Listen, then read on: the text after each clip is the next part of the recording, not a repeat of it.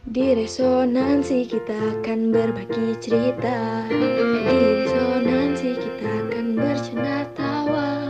Selalu kan ada telinga yang mendengarkan kita. Mari ungkap suara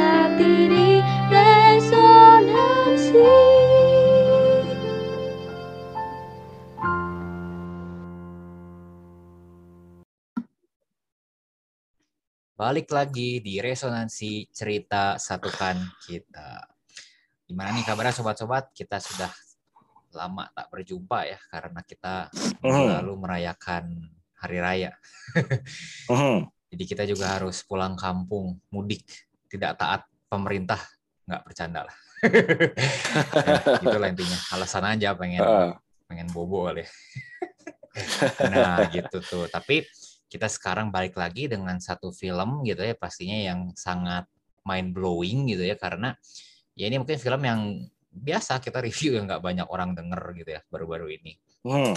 Tapi ini ada hal yang menarik karena di sini mengeksplor yang namanya sisi gelap manusia ya, mungkin sisi sisi yang Hmm. setiap kita pengen unleash gitu sebetulnya.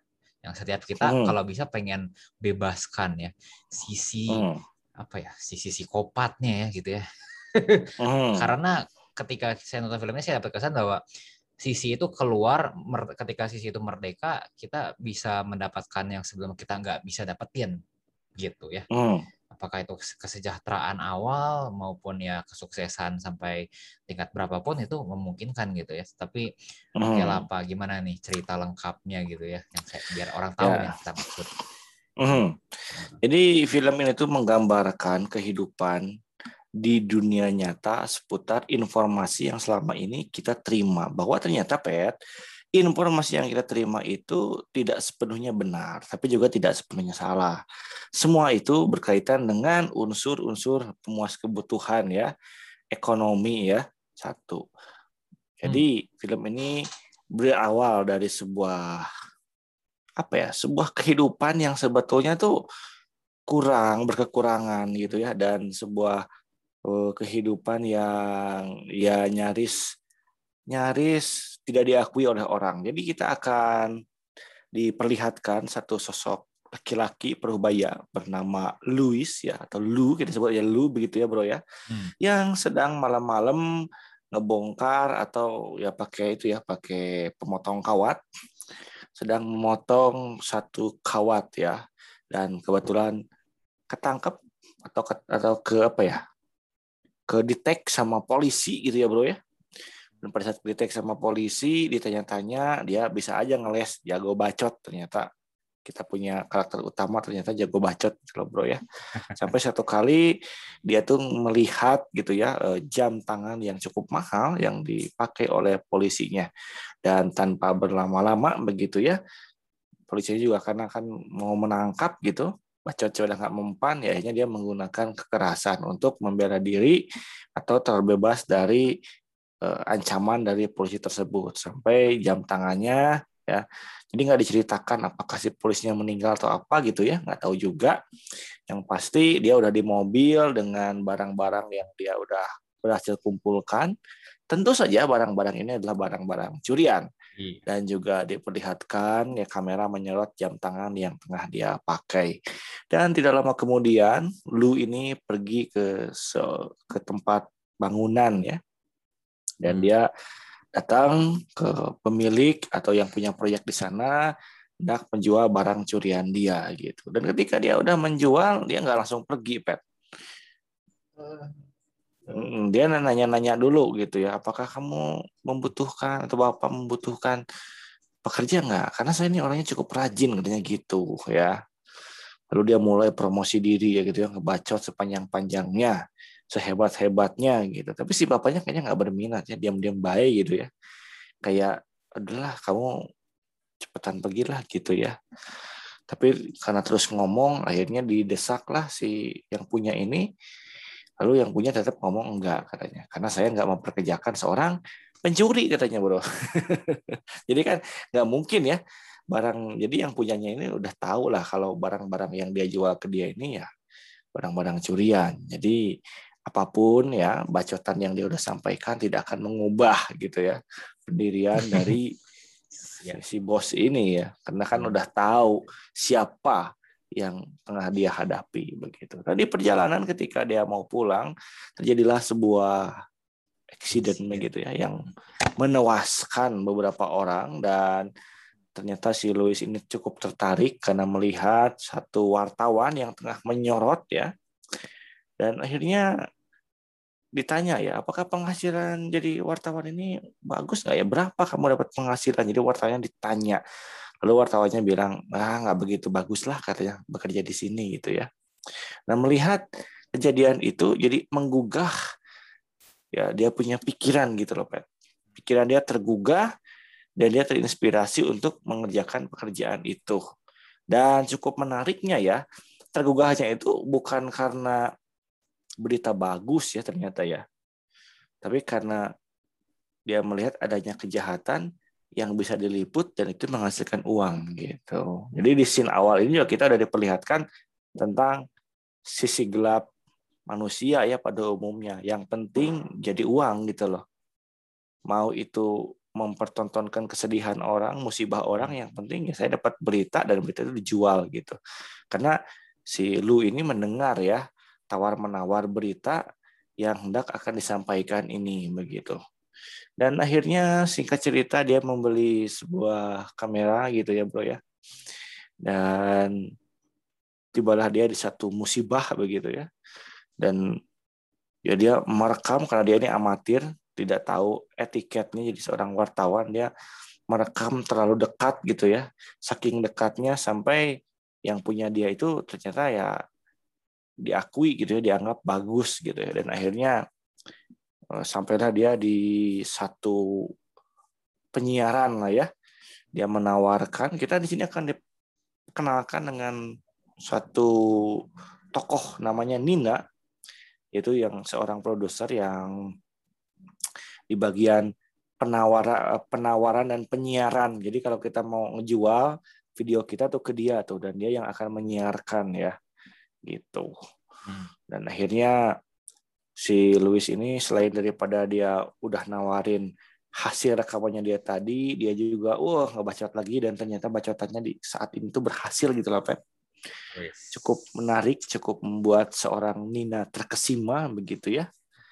Dan singkat cerita kita sampailah pada momen-momen di mana si Louis ini juga sering kali telat ke bagian berita gitu ya okay. dan dia mulai berpikir bagaimana nih supaya gua dalam profesi gua yang baru ini gitu ya nggak ketinggalan berita ya. Dan ternyata dia tuh merekrut ya salah satu merekrut karyawan lah ya atau atau pegawai gitu. Dan kebetulan pegawai ini tuh orang yang homeless lah gitu ya Pet ya. Hmm. Yang sebenarnya sepanjang film tuh saya kasihan gitu loh sama dia ini ya karena kelihatan sangat kurus kecil dan mengkhawatirkan gitu ya. Dan dia tidak tahu kepada siapa dia bekerja sebenarnya. Jadi dia pikir tuh dia kerja ke satu satu apa ya satu perusahaan yang besar. Padahal sebenarnya dia bekerja sama satu orang yang orang ini juga nggak ngerti pekerjaannya itu apa gitu kan. Oh, okay. yang yang cuma ngejar duit doang tanpa tanpa bisa apa ya tanpa ngerti etiket bagaimana menjadi seorang wartawan yang baik dan benar gitu ya akhirnya mereka berdua ini tuh menunggu gitu ya menunggu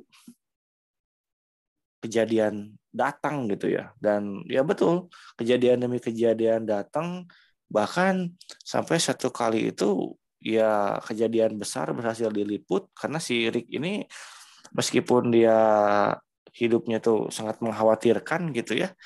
Tapi cukup bermanfaat bagi si Lu ini gitu loh bro, karena cukup pintar dalam hal navigasi ya. Hmm.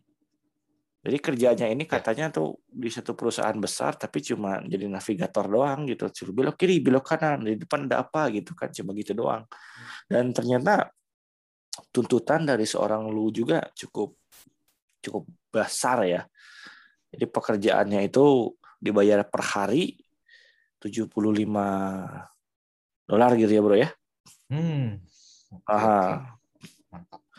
Ya. Tapi dengan porsi pekerjaan yang berbahaya, risiko tinggi dan pekerjaan yang butuh apa ya skill yang cukup cukup dalam gitu soal navigasi tadi gitu loh bro.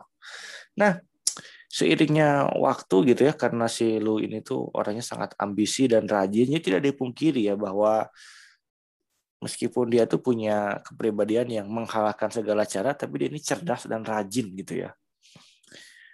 Ya.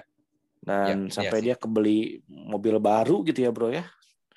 Dan kesuksesannya mulai menggoda mulai terdengar di wartawan-wartawan lain sampai ada wartawan senior yang menawari dia untuk bergabung. Pada saat ditawari untuk bergabung, bukannya dia itu senang atau merespon baik, dia malah dengan sombongnya bilang bahwa ngapain saya kerja ke kamu gitu, saya lebih baik kerja sendiri.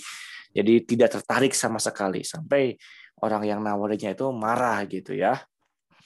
Dan ya tapi karena satu kejadian ya pada saat ada satu pesawat yang jatuh dia telat tuh datang ke kejadian ke TKP sampai dia itu ya dipermalukan lah diolok-olok sama wartawan senior yang sudah dia tolak tadi. Kesal dengan sikap yang dia dapat itu akhirnya ya dia datang ke rumah wartawan itu mengendap-endap dan memotong kabel rem wartawan tersebut. Sampai pada saat wartawan tersebut mau pergi begitu ya dia udah Ya. ikutin dari belakang karena udah tahu pasti akan ada kecelakaan dan betul ternyata nggak lama dari situ terjadi kecelakaan dan dia merekam kejadian kecelakaan itu dengan watados ya wajah tanpa dosa gitu loh Pet. Tapi kita bisa melihat di sorot matanya meskipun dengan muka yang amat sangat datar tapi ada semacam rasa puas gitu ya. Sampai ya si Rick juga menegur awalnya ya. Hendaknya jangan direkam lah gitu karena kan nggak enak merekam kesusahan atau penderitaan atau musibah yang ditanggung oleh teman seprofesi. Tapi si Lu ini malah ngeles bilang kalau katanya kita ini dalam bekerja harus profesional katanya gitu. Jadi ya udahlah direkam. Maka ya rekamannya itu pun dijual kepada Nina dan kembali mendapatkan gaji yang lumayan begitu ya. Sampai satu ketika Pet ya Hmm. dia tuh punya rekaman yang eksklusif ya karena dia ini cara dapat rekamannya bisa cepat ngikutin dari itu bro Eh, ini apa namanya radio polisi ya Oh, iya iya. jadi Ya. polisi belum nyampe dia udah nyampe di satu rumah di mana di rumah itu ada perampokan ya dan ya dengan tanpa rasa takut ya namanya juga orangnya ini agak-agak ya agak-agak nekat gitu ya bukan agak sangat nekat gitu ya Ya. dia itu sampai eh, masuk ke rumah tersebut gitu ya di kamera setiap sudutnya dengan baik dengan bagus gitu ya Ya. sampai pada saat polisi datang dia segera bergegas pergi begitu dan yang seharusnya video itu diserahkan kepada polisi dia malah jual ke stasiun televisi begitu ya Ya. dan ya ada di stasiun televisi memang ada perdebatan ya karena kan ber- eh, ngomongin soal kelayakan video tersebut ditayangkan atau tidak. Tapi karena pada saat itu lebih baik rating gitu ya lebih mentingin rating lebih mentingin saingannya lebih mentingin bagaimana supaya bisa eksis bisa dapat uang kan gitu. Hmm. jadi ya selama masih bisa diakalin ya apa pun yang terjadi ditayangkan saja gitu kan. Sampai ternyata terjadi tawar menawar soal video itu.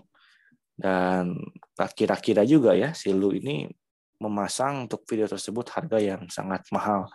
Tapi apa daya ya? Namanya juga butuh gitu ya sebagai stasiun penyiaran ya dibeli juga oleh seorang Nina ini bro. Dan terjadilah tawar menawar kembali si Nina yang ya senior gitu ya diajak makan bareng gitu ya. Ditakut-takutin sama si Lu ini ya untuk kerjasama bareng. Karena kalau nggak kerjasama bareng kemungkinan seperti biasa lah dia akan ngejual video-video dia ke orang lain gitu ya. Ya terjadi cukup alot di situ tetapi ada ada sedikit deal-dealan lah gitu.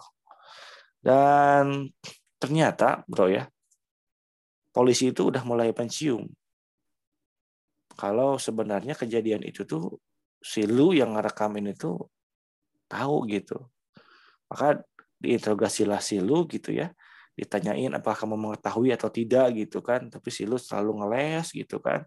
Nah kenapa dia nggak melaporkan kejadian itu? Karena tuh dia masih pengen dapat berita lagi gitu. Jadi hmm. dia itu membiarkan penjahat berkeliaran hanya demi supaya dia bisa ngikutin penjahat itu supaya dia bisa menyaksikan pembunuhan lagi perampokan lagi dan dia bisa melaporkan itu sebagai orang yang paling pertama dan paling bagus videonya gitu. Bahkan di film ini tuh di scene-scene sebelumnya pernah ada satu kecelakaan gitu ya, karena mungkin si korban kecelakaannya kurang fotogenik gitu loh bro ya. Hmm.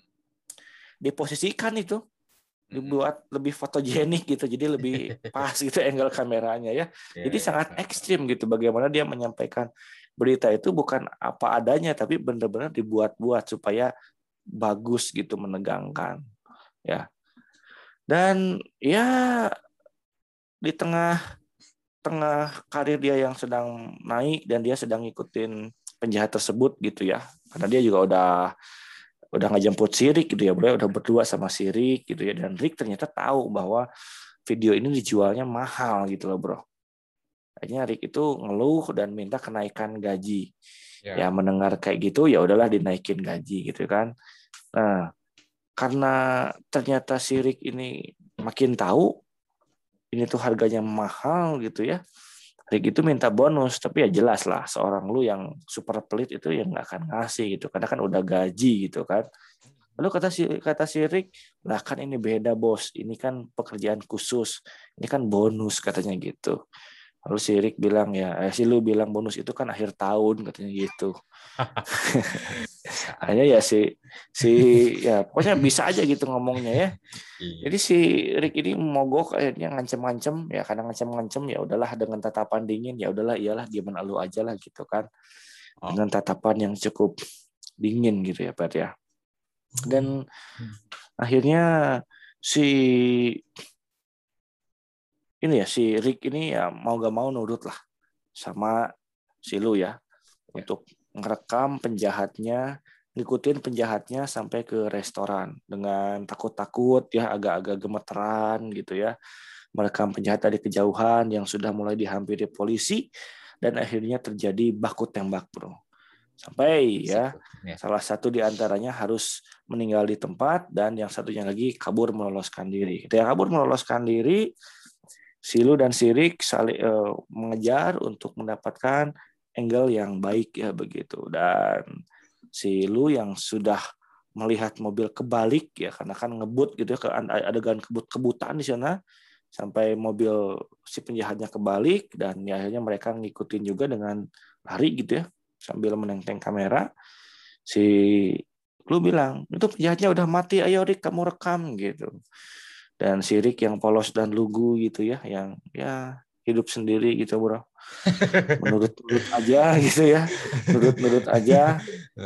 Dan ya ternyata setelah dia mulai merekam dia melihat penjahatnya itu masih hidup dan dilayangkanlah beberapa tembakan dan sirik pun harus terkapar jatuh.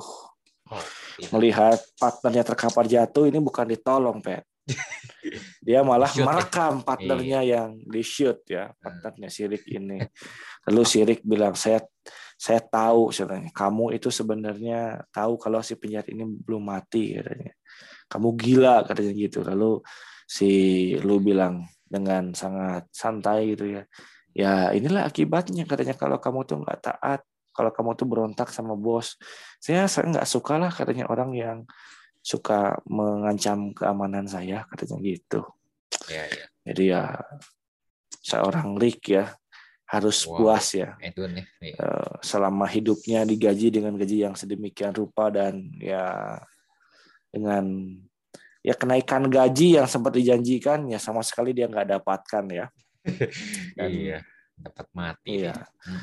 Akhir cerita juga si Lu membawa video tersebut dengan riang gembira tentunya ya. Dan seorang Nina bilang pengen berapa. Sekarang udah berapapun pasti kasih. Dibeli lah gitu ya. ya.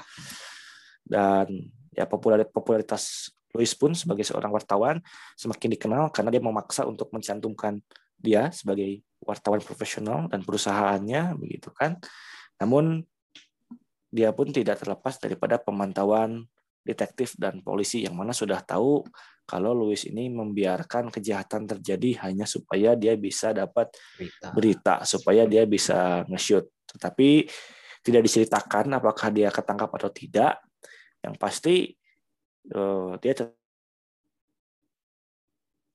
tetap mengerjakan pekerjaan dia sebagai seorang wartawan yang profesional. Bahkan di akhir cerita diceritakan tuh udah banyak orang yang kerja ke dia. Dan udah ada beberapa mobil ya. Dan dia tuh ngasih motivasi kalau tidak kalau dia tuh ngerekrut orang tidak akan ngasih sesuatu yang dia tidak bisa kerjakan gitu ya. Seperti seperti sebuah satir gitu ya. Ya kan pada saat dia ngomong ya saya tidak akan menyuruh kalian mengerjakan apa yang tidak bisa, bisa saya kerjakan. Padahal yang dia bisa kerjakan itu kan menghalalkan banyak segala cara ya. Iya. gitu. Dan film pun berakhir. Jadi film ini tuh menceritakan tentang itulah kenyataan tentang media ya yang selama ini kita tonton begitu ya. Dia menyajikan sesuatu yang ya menegangkan, horor, udah gitu ya dibumbui dengan unsur-unsur dramatis. Supaya kita tuh selalu apa ya selalu mengkonsumsi itu sebagai sebagai berita. Semakin kita konsumsi semakin kita kecanduan semakin orang juga diperkaya oleh itu. Jadi ya itulah dunia jurnalistik saat ini gitu lah Pak. Dan melalui dunia jurnalistik ini kita belajar ya apa ya sesuatu kalau udah jadi ekonomi gitu ya udah udah udah diuangkan ya udah nggak objektif lagi gitu ya hmm. dan kalau kita belajar dari sisi psikoanalisis kemarin ya si Luz ini ya dia itu udah mengabaikan semua pertimbangan moral hanya demi memuaskan cita-cita dia, hasrat dia. Kan sebetulnya ya dia ini cukup normal ya. Hmm. Berpikir untuk punya pekerjaan, berpikir untuk punya kehidupan yang lebih baik. Hanya yang nggak normal itu adalah caranya. Iya. Karena dia sendiri adalah orang yang tidak diakui oleh orang lain. Orang yang sering kali dicuekan, diacuhkan. Mungkin gitu ya. Sehingga dia merasa untuk meraih kesuksesannya ya dia juga perlu menggunakan orang-orang sebagai batu loncatan. Bahkan pada saat perdebatan dengan si Rick, pernah menasehatin, katanya kamu tuh nggak bisa menghargai orang. Tapi lebih ekstrim lagi, si Louis bilang saya tuh bukan nggak bisa menghargai orang, gitu katanya. Tapi saya tuh emang nggak suka orang, katanya gitu. Jadi ya hubungan ini, hubungan dia selama ini sama Rick, sama Nina, ya cuma transaksional aja berarti kan gitu. Yes. Mm -hmm. Jadi bukan hanya dia tuh nggak bisa membuat orang lain nyaman, tapi dia tuh emang nggak suka sama orang gitu loh, Pet. Lu bayangkan seorang pemimpin besar, seorang wartawan yang sukses, yang wah ke sana sini menebar senyum, karyanya diakui gitu ya. Ternyata dia tuh di lubuk hati yang paling dalam nggak suka orang gitu loh. Makanya ya pantas aja dia membiarkan pembunuhan terjadi ya kan. Mhm. Seperti itu bro. Jadi gimana nih kalau menurut Brother uh, film Nightcrawler ini ditinjau dari kenyataan dunia jurnalistik saat ini gitu loh bro. Masihkah kita bisa percaya kepada berita? Iya itu sih kita memang apa disajikan itu ya suatu dunia yang cukup memprihatinkan gitu. Di berita itu komoditas ya, komoditas ekonomi Betul. gitu kan jadi memang kebenarannya itu terdistorsi gitu. Kebenaran itu number sekian lah, terutama bagi hmm. nggak tahu ya. Mungkin penggambarannya seolah-olah hanya bagi medianya ya, media dan juga jurnalisnya. Tapi saya pikir hmm. kita kita sebagai viewers juga ikut bertanggung jawab gitu ya. Betul, ikut betul. Bertanggung jawab setuju itu, setuju. Meskipun seolah-olah yang salah tuh ya mungkin utamanya secara langsung itu mereka gitu ya, pihak media dan jurnalis, tapi kita hmm. juga komplisit lah gitu baik secara langsung maupun tidak langsung dengan apa buktinya karena Ya buktinya gitu ya, ketika kita disajikan berita yang biasa gitu ya, berita orang bahagia, emang ada yang mau nonton kita gitu ya? Mohon maaf, Mhm. coba bertanya, coba. Tapi kalau coba lihat ada berita apa yang heboh, yang ricuh gitu ya, ada demo lah, ada penjarahan US Capital lah, kopi cyanida gitu, ada orang yang tersakiti kita nonton gitu ya, gitu kan? Mhm. Nah itu me- me- me- me- memberi ma- masukan lah ya bagi media Hmm. dan jurnalis tentang mereka tuh harus Ya. bagaimana sih dalam hal mengambil berita gitu. Jadi kita gitu ya sama gitu, sama juga dengan hal misal oh, gini analogi apa ya biar lebih gampang lah plastik lah gitu ya. Ada perusahaan yang tidak eco friendly Hmm. karena dia merusak alam, dia emisi gasnya apa sangat besar dan dia pabrik di daerah mana itu yang airnya dicemarkan gitu kan. Nah kita sebagai konsumen dari produk itu yang setia gitu ya, kayak Mhm. gue nggak salah gitu, itu perusahaannya. Tapi dengan kita membeli produk itu terus menerus, kita seolah-olah menyetujui gitu ya, bahwa oh produknya Mhm. murah, murah karena apa? Karena dia cheating, karena dia tidak memperhatikan lingkungan gitu loh. Jadi kita milih Hmm. murahnya gitu ya, milih ekonominya sama kayak semua itu gitu loh. Ya. Menarik gitu sih. Betul. Iya. Jadi pada dasarnya ya jiwa-jiwa psikopat itu tidak ada tidak hanya ada pada satu pribadi yang emang udah psikopat. Pada dasarnya mungkin kita semua tuh punya bibit-bibit itu gitu loh, Pet. Hmm. Menyukai kesadisan, menyukai menyukai sesuatu yang yang menyeramkan gitu ya. Sebagai sebuah tontonan gitu loh. Kan sebetulnya media juga kalau nggak ada yang nonton gitu ya, ya nggak akan mungkin menyiarkan yang seperti itu. Justru karena orang senang seperti itu ya dikasih makan lah yang kayak gitu ya kan, Pet? Betul. Mhm. Gitu. Jadi sebetulnya media tidak salah-salah teing gitu ya. Ada bagian di mana kita sebagai konsumen ya yang kan kalau media tuh ya memang mencari nafkah di situ gitu ya. Ya. Jadi ya ya dia menyediakan apa yang kita butuhkan gitu ya. Iya. Meskipun yang kita butuhkan itu tidak selamanya sehat, malah cenderung yang kita butuhkan itu semacam candu yang menyebabkan kita punya penyakit kanker ya mungkin ya, secara jiwa gitu, gitu. Mhm. Gitu. Jadi memang sobat resonansi film ini tuh membuka kacamata kita, kita tidak bisa menyalahkan suatu kejadian hanya pada satu oknum karena ternyata ada keberkaitan yang tidak bisa dilepaskan gitu aja ya. Ya, betul. Hmm. Itu. Jadi melalui film ini tuh saya belajar untuk jangan ikut-ikutan yang viral lah pet gitu. Nah, itu dari segi Hmm. viewersnya ya. Tapi kalau dari segi Lu Bloom ya, dia toko yang menarik ya menurut saya ya. Hmm. Saya pikir tadi saya di awal opening juga saya cerita di Nightcrawler ini memang si Lu Bloom ini mungkin representasi dari banyak dari kita ya orang yang termarginalkan. Mungkin bukan Iya dari ya, betul. oh yang kita nggak dianggap lah gitu ya dianggapnya bukan siapa-siapa gitu kan dikucilkan gitu padahal kita berusaha berusaha di awal si Lu itu berusaha berusaha cari kerja berusaha ramah ya Mhm. meskipun jelas-jelas dia tidak menyukainya gitu Mhm. gitu kan tapi memang awalnya dia itu jadi mungkin kita simpati sedikit lah sedikit banyak gitu ya meskipun dia pencuri kita Mhm. tahu makin lama makin berbuah tuh usaha dia meskipun mengalahkan segala cara ya. Dia akhirnya di akhir film bahkan berhasil menjadi apa entrepreneur yang dari awal-awal dia selalu apa bilang Mhm. dirinya itu ya entrepreneur saya entrepreneur dan seterusnya saya bisnismen gitu kan. Pada akhirnya tercapai lah gitu kan. Nah saya pikir banyak dari kita secara primal gitu ya secara primal tuh ingin jadi seperti itu. Loh kalau bisa ya kalau Mhm. kalau kita punya keberaniannya gitu ya untuk bisa sebol Ya. dia gitu jadi ketika dia Mhm. mencoba untuk naik gitu ya status sosial dan ekonomi dan seterusnya kita mendukung sih saya pikir banyak dari kita menikmatinya gitu loh ya mungkin Hmm. banyak dari kita yang terkejut gitu loh bahwa dia akan mencelakakan orang lain gitu untuk tadi goalsnya tapi di satu sisi kita impress tuh percaya nggak maaf ya saya pakai bahasa mengeneralisir ya nggak apa-apa lah Mhm. Mhm. karena kalau kalau kita bisa kayak dia kita pengen hanya banyak dari kita tidak tidak tidak punya keberanian yang sama gitu untuk melakukan apa yang harus seperti Lu Bloom. Hmm. Mhm.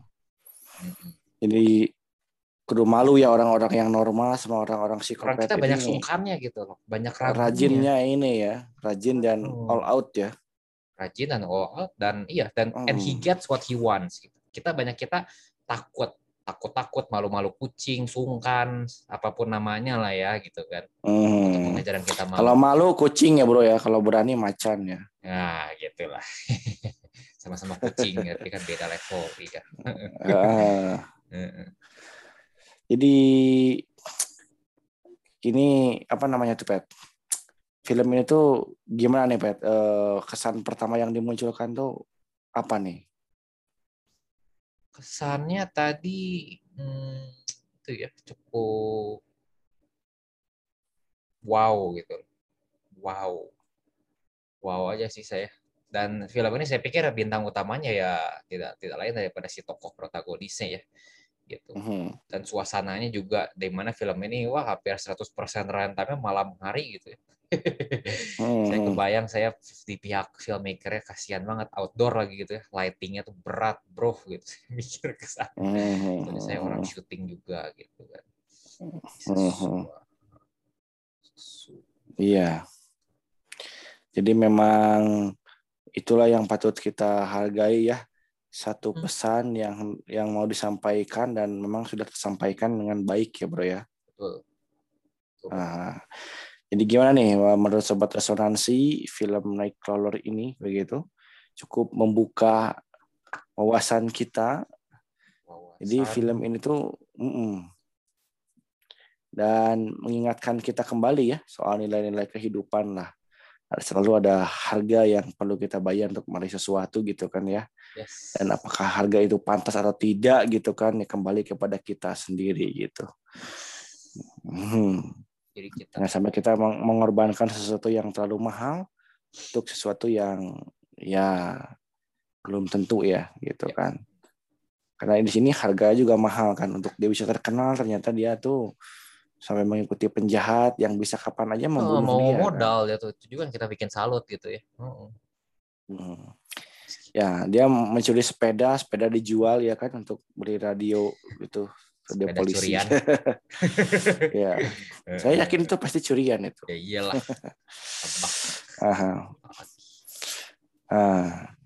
Oke, sobat resonansi, itulah eh, Akhir cerita dari Nightcrawler. Semoga bisa merangsang kembali sel-sel otak sobat resonansi yang seotak. ya untuk sesekali ya me- oh, me- mereview film-film yang cukup apa, kalau ini tuh bukan bukan underrated ya jadi maksudnya di sisi yang berbeda gitu ya Pet ya. Ya betul. Karena ratingnya juga cukup oke gitu sebetulnya. Bagus. Mhm. Oke. Oke akhir kata kita mau tutup mau tutup. ya seperti biasa. Cuma mau ngingetin untuk sobat resonansi yang udah ngedukung kita kita say thank you. Thank you. Semoga sehat selalu di mana pun berada dan tetap tontonin kita dan kalau sobat resonansi mau podcast bareng kita ya kesempatan tayang bareng ke mana Pet? bisa IG ke Resonansi Podcast. Kita janjian dulu kalau mau podcast Mhm. live ya Mhm. Akhir kata Pet, kita mau tutup. yes biarlah Oke. Biarlah cerita, satukan kita. See you the next episode.